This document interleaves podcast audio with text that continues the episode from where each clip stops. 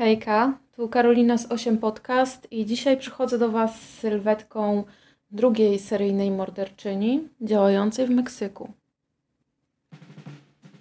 Juana Dayanara Barraza urodziła się dwudziestego siódmego grudnia tysiąc dziewięćset pięćdziesiątego siódmego roku na wsi Hidalgo w Meksyku. Jej matką była Justa Samperio.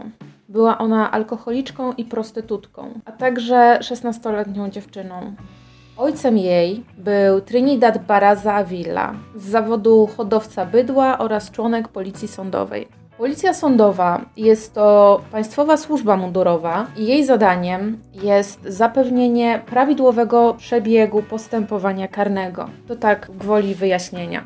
Ojciec Juany w okolicy znany był jednak jako hodowca kóz i dawca spermy. Sam chwalił się w wywiadzie, którego kiedyś udzielił, że ma około trzydzieści dwoje dzieci. Justa Samperio poznała ojca swoich dzieci w klubie nocnym. Sama miała wtedy trzynaście lat. Finalnie mieli oni dwoje dzieci. Były to dwie córki, Juana i Anila. Kiedy Juana miała pięć lat, matka zabrała ją i wyprowadziła się do swojej własnej matki i swojego ojczyma. Natomiast Angela została z ojcem. Po przeprowadzce do własnej matki i swojego ojczyma, Justa, czyli matka Juany, rozpoczęła związek cudzołożniczy z Refugio Samperio, czyli właśnie swoim ojczymem. Tym samym Refugio stał się także ojczymem Barrazy. Juana nie miała łatwego dzieciństwa.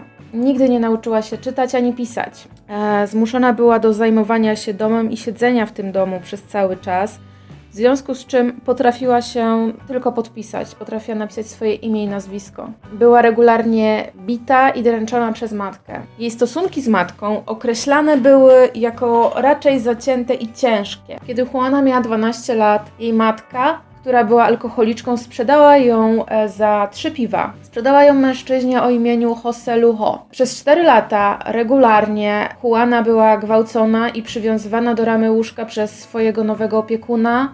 I tutaj w zależności od źródeł jest mowa jeszcze o drugim nieznanym, nieznanym mężczyźnie, ale doniesienia nie są jednoznaczne. Ten drugi mężczyzna miał e, działać razem z José Lujo. Lujo zapłodnił Barrazę dwukrotnie. Pierwszy raz miało to miejsce w wieku trzynastu lat i tę ciążę Juana poroniła. Natomiast za drugim razem była wtedy w wieku szesnastu lat i urodziła chłopca. Nadała mu imię José Enrique Lujo Barraza. Ponieważ jej ojciec i ojczym mieszkali daleko, a z matką nie chciała mieć nic wspólnego, Juana została ze swoim gwałcicielem. Nie ma tutaj zbyt dużo informacji o tym, co działo się z Juaną pomiędzy jej szesnastym i dwudziestym trzecim rokiem życia.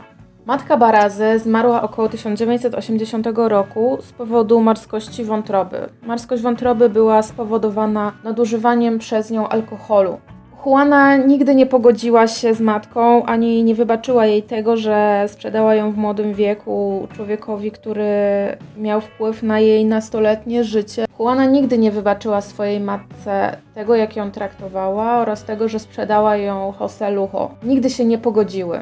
Po śmierci matki Barraza razem z synem wyjechała do Meksyku. Mówimy tutaj oczywiście o Mexico City i ponieważ nie, nie umiała ani czytać, ani pisać, to podejmowała się tak naprawdę najprostszych rzeczy, które, z których miała jakiekolwiek pieniądze, ponieważ bez żadnego przeszkolenia i bez konkretnych umiejętności bardzo ciężko jej było tam znaleźć pracę. Więc sprzedawała jedzenie, sprzedawała ubranie na okolicznych straganach, sprzątała domy, robiła pranie. W końcu poślubiła swojego pierwszego męża, Miguela Angela Barriosa Garcia. Był on e, alkoholikiem, a kiedy się upił, bił Barrazę. Byli małżeństwem przez cztery lata i z tego małżeństwa mieli córkę. Córka nazywała się Enrica Aronda Barrios Barraza. Kiedy Juana miała trzydzieści lat, jej jedyna, najbardziej przychylna osoba, czyli jej ojczym, zmarł. I Juana została całkowicie sama w dużym mieście i musiała wychowywać teraz dwójkę dzieci, ponieważ miała jednego syna, to tylko tak przypomnę, z czasów nastoletnich, z José Lujo i teraz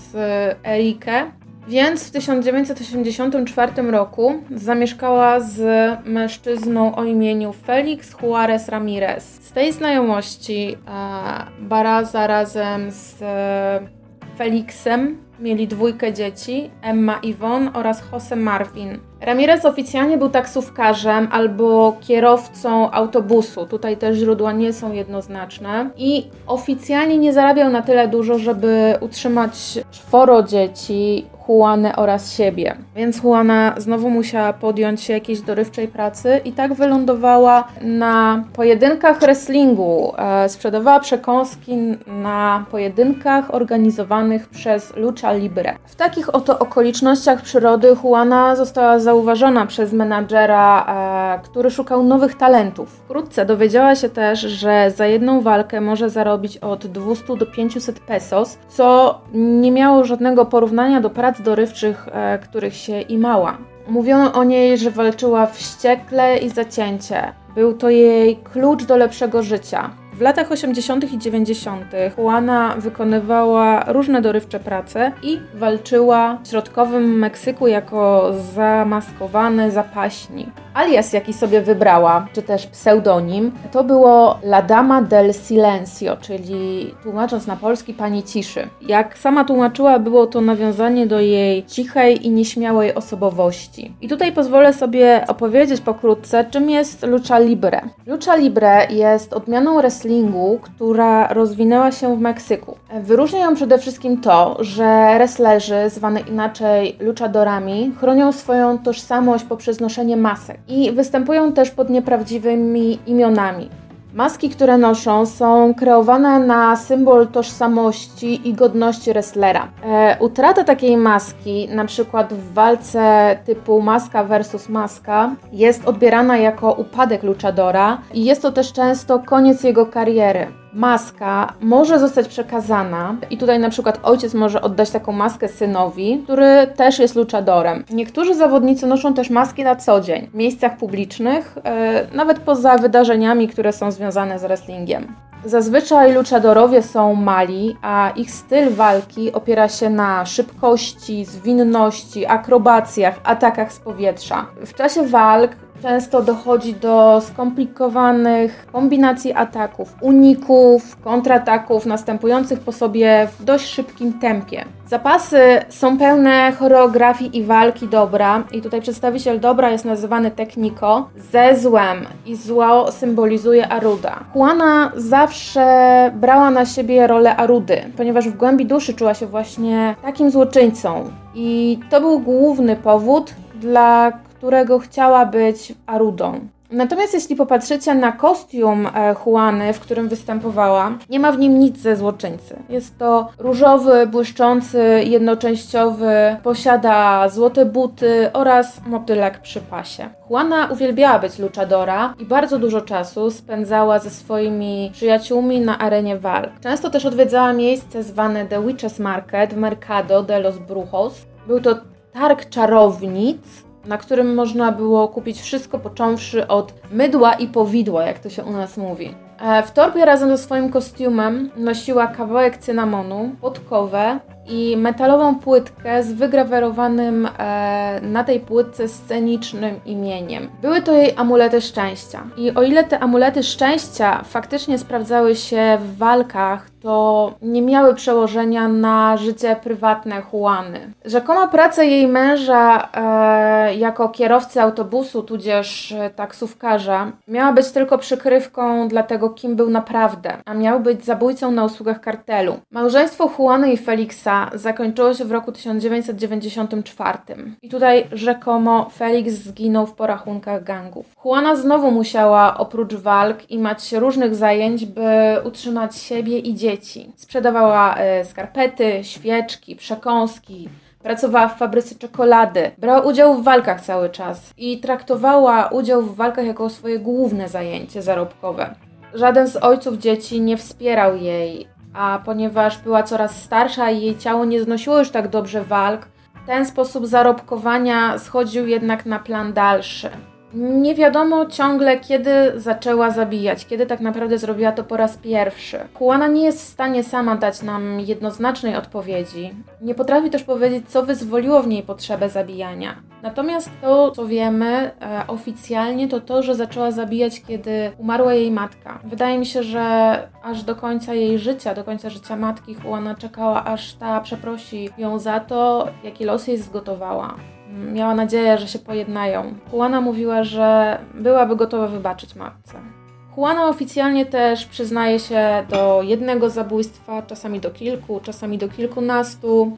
Czasami wszystko odwołuje i twierdzi, że to policja ją wrabia. Sam proces zabijania nie zaczął się u Juany od razu. Najpierw kradła. Kradła, by utrzymać swoją rodzinę. Jako matka jest z siebie bardzo dumna, ponieważ e, mówi, że była dla swoich dzieci zarówno ojcem i matką. W roku dziewięćdziesiątym piątym Juana zaczęła kraść. Włamywała się do zaparkowanych samochodów, okradała też ludzi albo sklepy i wszystko robiła to z plastikowym, zabawkowym pistoletem. Wybierała sobie łatwe cele, a łatwymi celami były starsze panie. Starsze panie, które nie potrafiły się obronić. Początkowo nie działała sama i miała wspólnika. Wspólnikiem jej był Araceli Tapia Martinez. E, obydwoje przebrani byli w ubrania pielęgniarskie, aby zyskać zaufanie starszych ludzi, którzy najczęściej mieszkali sami.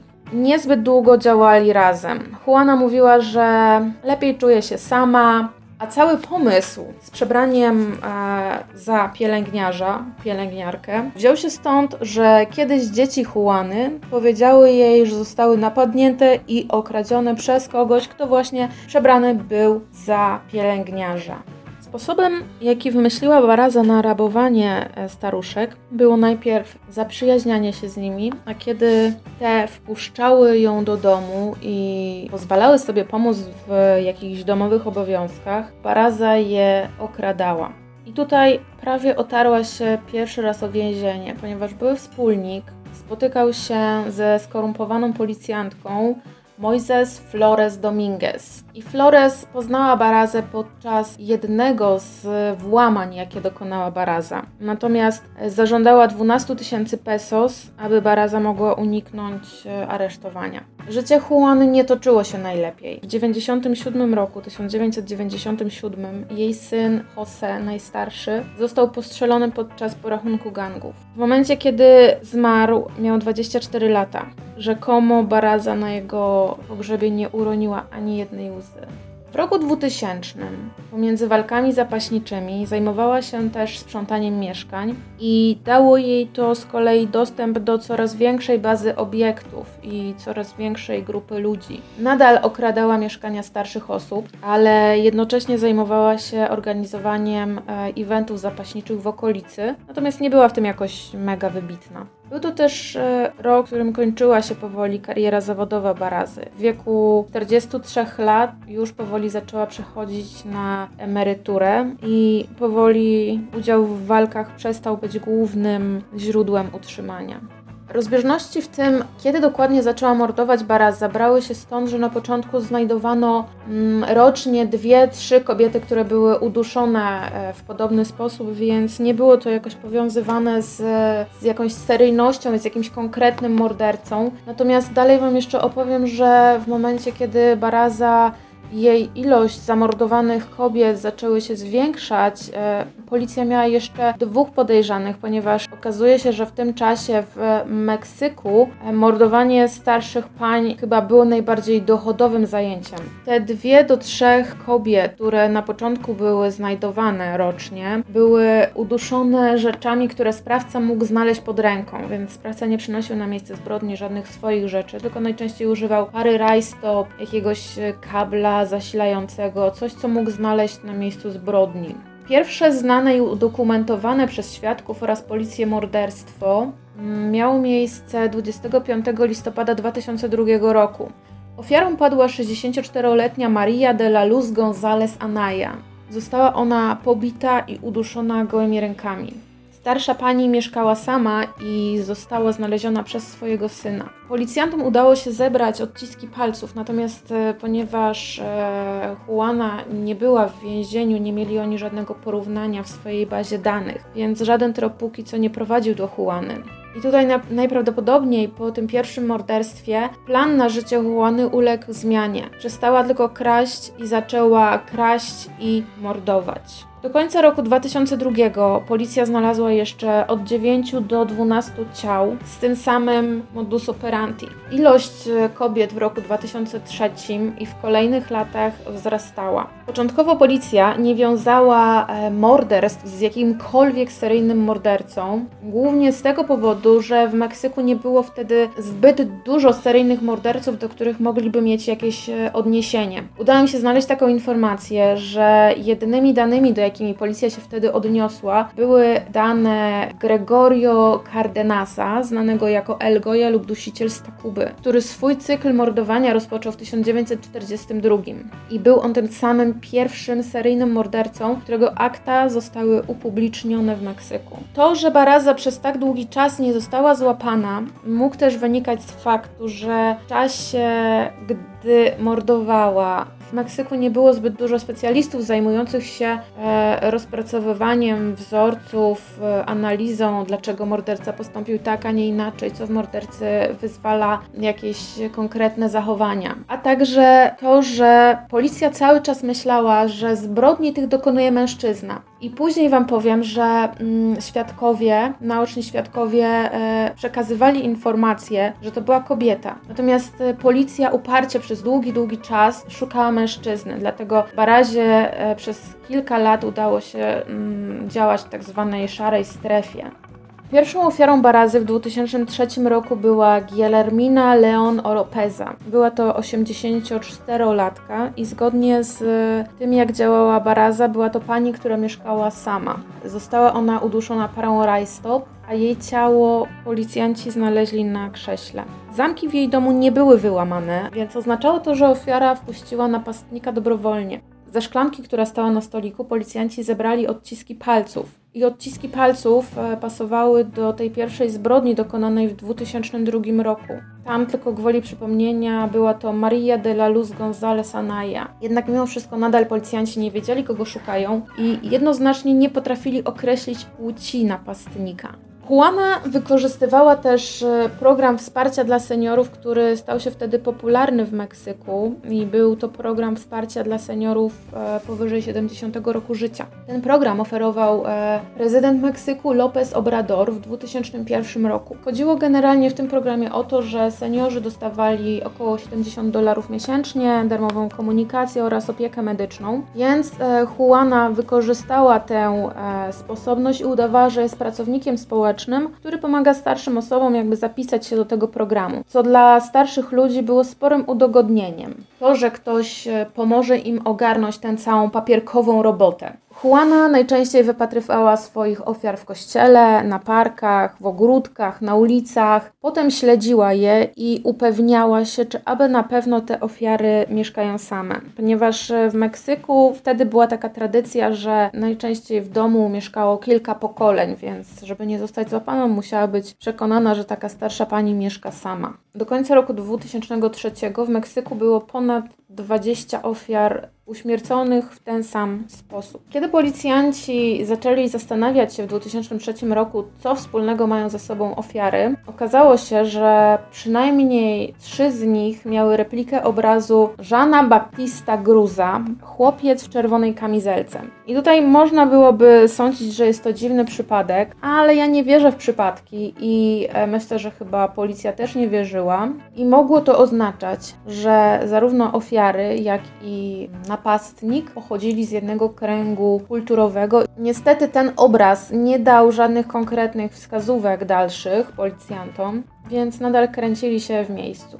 Natomiast wreszcie nastąpił przełom. Pojawili się pierwsi świadkowie, którzy widzieli napastnika w pobliżu jednego z miejsc przestępstwa, więc w związku z czym byli w stanie podać policji jakiś mniej więcej przybliżony rysopis. Według świadków był to mężczyzna przebrany za kobietę albo kobieta. Krótko po otrzymaniu rysopisu policja wypuściła szkic. Ten szkic miał neutralne płciowo rysy twarzy, które nie wskazywały ani na kobietę, ani na mężczyznę i e, osoba ta miała krótkie włosy. Policja nadała napastnikowi przydomek El Maza Viejitas i tu El wskazuje na mężczyznę, ponieważ policja cały czas była przekonana, że napastnikiem był mężczyzna. W dwa tysiące czwartym roku policja odkryła ponad dwadzieścia morderstw dokonanych na starszych kobietach. Jednak nadal nie byli w stanie powiązać tych zbrodni z Juaną.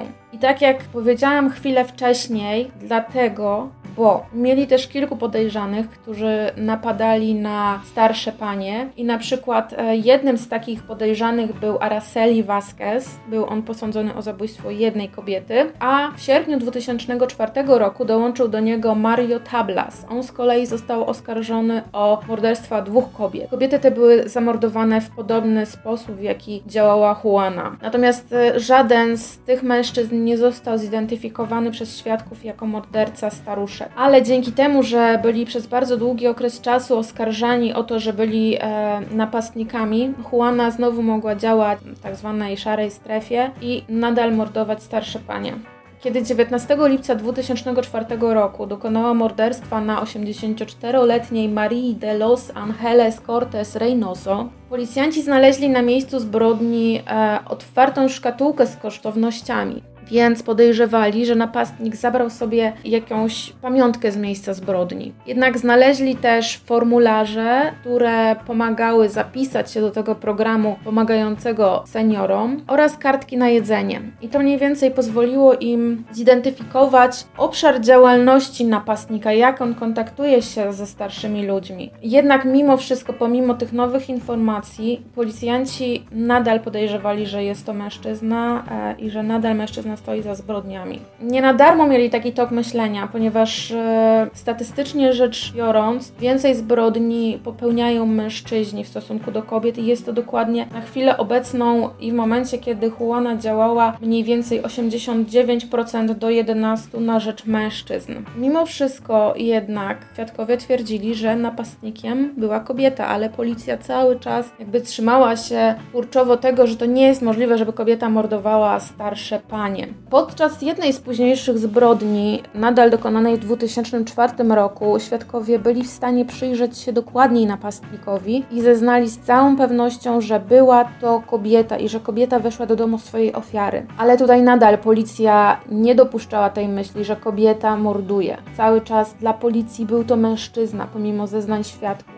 I tym samym dzięki ignorancji policji liczba ofiar w dwa tysiące piątym roku w Mexico City zwiększyła się do przedziału między dwudziestu a trzydziestu kobiet. W połowie dwa tysiące piątego roku nastąpił przełom w sprawie Barazy. Poszła ona w odwiedziny do swojej ofiary, ale tam zamiast starszej pani był jej syn. I jej syn leżał na łóżku ze złamaną nogą, więc Baraza musiała improwizować. Przedstawiając się jako pielęgniarka, e, zażądała od niego rentgena jego złamanej nogi. I to był jej błąd, ponieważ na, e, na arkuszu rentgenowskim zostawiła odcisk swojej jego palca. Pozwoliło to później policji na powiązanie jej z pięcioma wcześniejszymi morderstwami.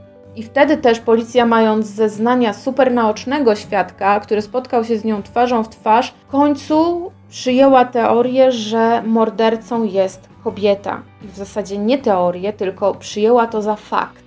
Razem z kolejnymi zbrodniami Juana zaczęła być coraz bardziej niechlujna. Zostawiała coraz więcej odcisków palców, ponieważ była przekonana e, o swojej nieuchwytności. I policja zaczęła dopasowywać odciski palców do wcześniejszych zbrodni i do zbrodni nierozwiązanych i udawało im się powiązać tych zbrodni coraz więcej. I to był moment, kiedy policja w Mexico City musiała wziąć na klatę fakt, który był przerażający. U nich grasuje seryjny morderca. Policja zorganizowała oddziały, które patrolowały miasto. Rozwieszali ulotki, wręczali te ulotki starszym kobietom, instruowali, żeby panie nie wpuszczały nikogo obcego do mieszkania. Masowo rozprowadzany był portret pamięciowy sprawcy. Świadkowie przedstawiali napastnika jako czterdziestopięcioletnią kobietę, wysoką, twarzą owalną i w kolorze jasnobrązowym. Kobieta ta miała mieć rozjaśniane blond włosy. Natomiast tutaj dla porównania przytoczę profil psychologiczny, jaki przygotowała policja w Mexico City. Opisali oni napastnika jako mężczyzna homoseksualny lub biseksualny, który w przeszłości był brutalny, żył w otoczeniu kobiet, miał mocną więź z babcią lub inną starszą kobietą. Miał być bardzo inteligentny. Także portret psychologiczny, który, który przygotowała policja jakby do tego, co przedstawiali świadkowie, miał się po prostu nijak. I właśnie dzięki temu, co miała policja, a jak wyglądała rzeczywistość, Caruana mogła sobie działać przez wiele lat. Policja przez długi czas nie wierzyła świadkom, zresztą tak jak powiedziałam wcześniej, oni ciągle się upierali, że to jest mężczyzna. Ciągle szukali mężczyzny, który przebierał się w damskie ubrania. Szukali też mężczyzny z kręgów L G B T. Odwiedzając jakby lokale, które były wtedy przeznaczone dla takich osób, z, udało im się aresztować czterdziestu dziewięciu mężczyzn. Policja tak zagęściła ruchy, że nawet odwiedzali kostnice i pobierali odciski palców ze zwłok, ponieważ często było tak, że w momencie, kiedy jakiś morderca przestawał zabijać, to po prostu albo umierał z przyczyn naturalnych, albo odbierał sobie życie, popełniał samobójstwo. Natomiast tutaj Caruana cały czas żyła i cały czas miała się dobrze. Policja łapała się każdej możliwości. Pod koniec dwa tysiące piątego roku policja stworzyła popiersie mordercy z rozjaśnionymi włosami i z blizną na podbródku. I tutaj pojawia się pytanie, czemu policja tak diametralnie zmieniła swoje podejście do sprawy? Ano, powodem zmiany podejścia były zbliżające się wybory oraz to, że ze strony prasy otrzymali potężną falę krytyki po swoim wcześniejszym zachowaniu, po tym, że cały czas szukali mężczyzn, mimo że, że świadkowie upierali się, że napastnikiem była kobieta. Mimo tej zmasowanej akcji poszukiwawczej, Barazę to wcale nie powstrzymało. Nadal szukała kolejne ofiary i nadal je mordowała. Mordowała starsze panie, ponieważ chciała mieć nad nimi kontrolę, Kontrolę, której nigdy nie miała nad swoim życiem, a która została jej brutalnie odebrana przez, przez jej matkę w wieku nastoletnim i przez kolejne cztery lata przez mężczyznę, który ją regularnie gwałcił i bił. Ostatnie morderstwo, jakie dokonała Baraza, miało miejsce dwudziestego piątego stycznia dwa tysiące szóstego roku i dokonała go na osiemdziesięciodziewięcioletniej Anie Marii de los Reyes Alfaro. Ana Maria mieszkała w domu, dużym domu, który był podzielony na dwie części. W drugiej części mieszkał dwudziestopięcioletni José Joel López González. W dniu morderstwa Baraza odwiedziła staruszkę i poprosiła ją o szklankę wody. Przedstawiła się jak zwykle jako pracownica pomocy socjalnej. Powiedziała starszej pani, że pomoże jej wypełnić formularze, które pozwolą jej uzyskać benefity od państwa. Kiedy tylko starsza pani wpuściła Caruanę do mieszkania, ta zaatakowała kobietę i udusiła Annę Marię stetoskopem. Akurat wtedy do domu wrócił e, dwudziestopięciolatek, który dzielił e, jakby ten dom ze starszą panią i zobaczył Caruanę oddalającą się z miejsca zdarzenia. Znalazł też starszą panią, która była zamordowana i wybiegł za Caruaną, krzycząc, że to ona jest sprawczynią i ona zamordowała starszą panią i trzeba ją jak najszybciej złapać. Przyciągnęło to uwagę dwóch policjantów, którzy patrolowali wtedy okoliczny teren i zaczęli oni ścigać Caruanę. Kobieta, kiedy została przez nich dopadnięta, uderzyła ich dwoma torbami, które ukradła. Nie udało jej się uciec i wreszcie została złapana. José zidentyfikował ją pozytywnie jako tę kobietę, która uciekała z miejsca zbrodni i przez to został później nagrodzony przez władze Meksyku nagrodą w wysokości stu tysięcy pesos. Taką samą nagrodę przyznano dwóm policjantom. Policjanci ci dostali też awans. Przy Caruanie znaleziono niezbędne formularze, jakie zawsze przy sobie nosiła do wypełniania ich do programu benefitowego. I w momencie, kiedy policja zaczęła przesłuchiwać Caruanę, ta przyznała się tylko do jednego morderstwa, do tego ostatniego. Podczas przeszukiwania domu Caruany policjanci znaleźli figurkę Santa Muerte, jest to figurka Świętej Śmierci i do niej modlą się złodzieje, dilerzy narkotyków, okultyści, natomiast gazety już tutaj wysnuły teorię, że zabijała ona w imię diabła.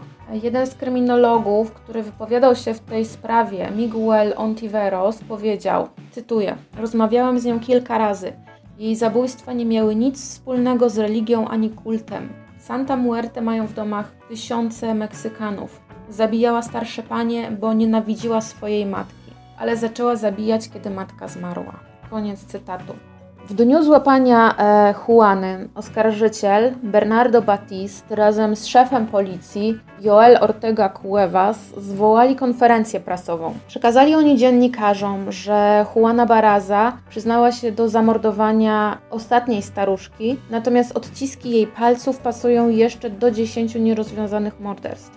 Ponieważ sprawa była wtedy w Meksyku bardzo medialna, szef policji zdecydował, że pokaże Juanę. I kobieta e, była spokojna, była opanowana przez całą konferencję. Natomiast na pytanie jednego z reporterów, dlaczego zabiła staruszkę, powiedziała, że potrzebowała pieniędzy. Po aresztowaniu organizacja Lucha Libre odcięła się od kobiety. Przedstawiciel Lucha Libre powiedział też, że Juana nie była prawdziwym zawodnikiem, była tylko amatorką i była promotorką lokalnych eventów. Sąsiedzi Juany byli zaskoczeni, że to ona morduje starsze panie. Określali ją raczej jako odludka. Twierdzili też, że nie widywali jej zbyt często.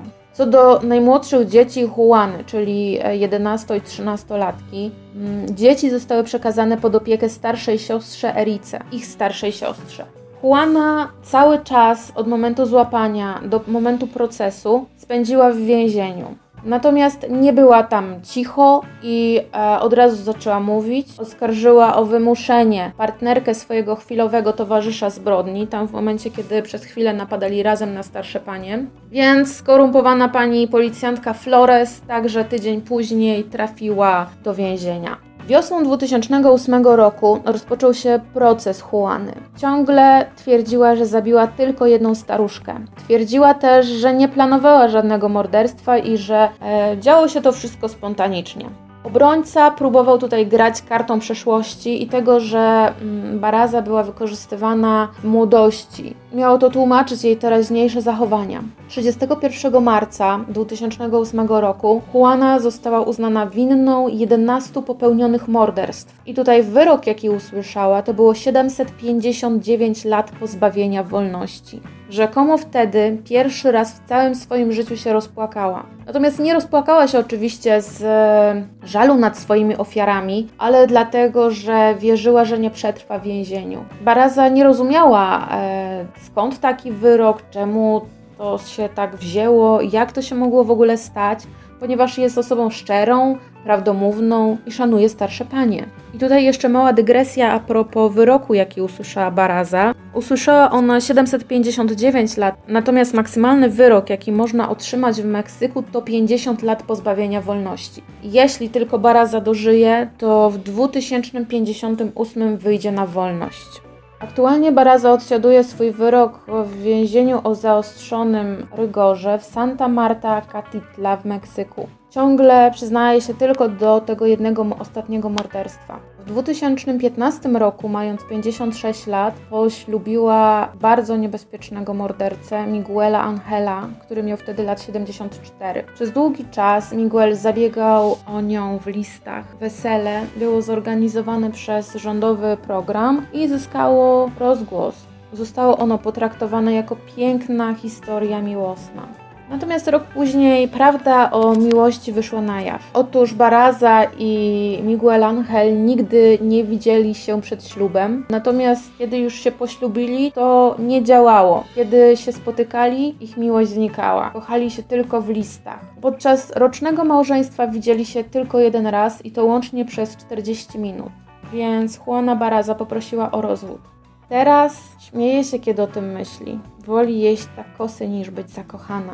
Policja nadal szuka wszystkich staruszek zabitych w Mexico City przez ostatnie dwadzieścia lat. Podobno kolejne zbrodnie odkrywane przez nich pasuje do sposobu mordowania przez Barazę. Jeśli udowodnią jej wszystko, co mają, okaże się, że kobieta zabiła ponad siedemdziesiąt osób. I tutaj będzie trochę gadania. Gadania ode mnie. Kiedy zastanawiałam się, jak mogłabym prowadzić ten kanał i jakimi zbrodniami się zajmować, pierwsze co przyszło mi do głowy to zbrodnie popełniane przez kobiety. Myślę, że jest ich relatywnie mało na polskim YouTubie i myślałam o tym, żeby w co drugim podcaście właśnie takie zbrodnie przedstawiać. Natomiast niedawno kupiłam sobie książkę o tytule Psychopaci Stevena Seagera. Jest to książka, która opisuje Gorman State. Jest to jeden z największych szpitali psychiatrycznych w U S A. I to natchnęło mnie, żeby w kolejnym podcaście poruszyć e, historię i opowiedzieć więcej o tym szpitalu. Bardzo prosiłabym Was o ewentualnie jakiś feedback, czy taki pomysł z przedstawianiem co drugi podcast e, jakichś ciekawych miejsc e, związanych ze zbrodniami czy z przestępcami. oraz przeplataniem to zbrodni dokonywanej przez kobiety. Taki pomysł Wam się podoba. Tak jak powiedziałam w trakcie trwania podcastu, na chwilę obecną ten procent ym, zbrodni popełnianych przez mężczyzn w stosunku do kobiet wynosi osiemdziesiąt dziewięć do jedenastu. W związku z czym mam takie wrażenie, że niedługo te tematy mogą mi się skończyć. Chociaż kiedy patrzyłam na zbrodnie popełniane chociażby w tysiąc dziewięćsetnym roku, to procent był tam sześćdziesiąt pięć do trzydziestu pięciu na rzecz mężczyzn. Natomiast jeśli chodzi o samą Juanę, na początku, kiedy przeczytałam jej historię, było mi jej żal. Autentycznie to jest druga morderczyni, której jest mi żal. Dlaczego? Wiele zbrodni popełnianych jest na zasadzie jakiegoś impulsu, albo planowania, albo mm, dobicia kogoś, kto tak naprawdę mógł zostać uratowany, albo zbrodni wykonanej z nudów. Juana mordowała starsze kobiety, ponieważ miała w nich obraz swojej matki. Mogła przez chwilę mieć kontrolę nad y, swoją matką. Tak jak Wam opowiadałam, jej matka, alkoholiczka, potraktowała ją okropnie w wieku dwunastu lat i tak naprawdę Juanę w taki sposób ukształtowało jej dzieciństwo. Bardzo rzadko miała takie momenty, kiedy mogła na kimś polegać i więcej w jej życiu było ciemnych dni niż jasnych. Podobne odczucia miałam po obejrzeniu filmu Joker. Natomiast w jednej z recenzji tego filmu przeczytałam, że nie powinniśmy współczuć w żaden sposób Jokerowi, ponieważ finalnie był on złoczyńcą, mordował ludzi, sratatata itd., itd. I tutaj nie twierdzę, że Juana nie była winna. Była winna każdej jednej kradzieży i każdego morderstwa, które popełniła. I tak jak żal mi jest jej, tak samo żal mi jest każdej starszej kobiety, która miała tą nieprzyjemność wpuścić ją do swojego mieszkania. Dziękuję Wam bardzo, bardzo, bardzo mocno za wysłuchanie kolejnej opowieści. Mam nadzieję, że w miarę dobrze Wam się jej słuchało i bardzo proszę, dajcie mi znać, czy takie przeplatanie historii kryminalnych z jakąś taką lżejszą opowieścią o jakimś konkretnym miejscu podobałoby Wam się. I do następnego razu.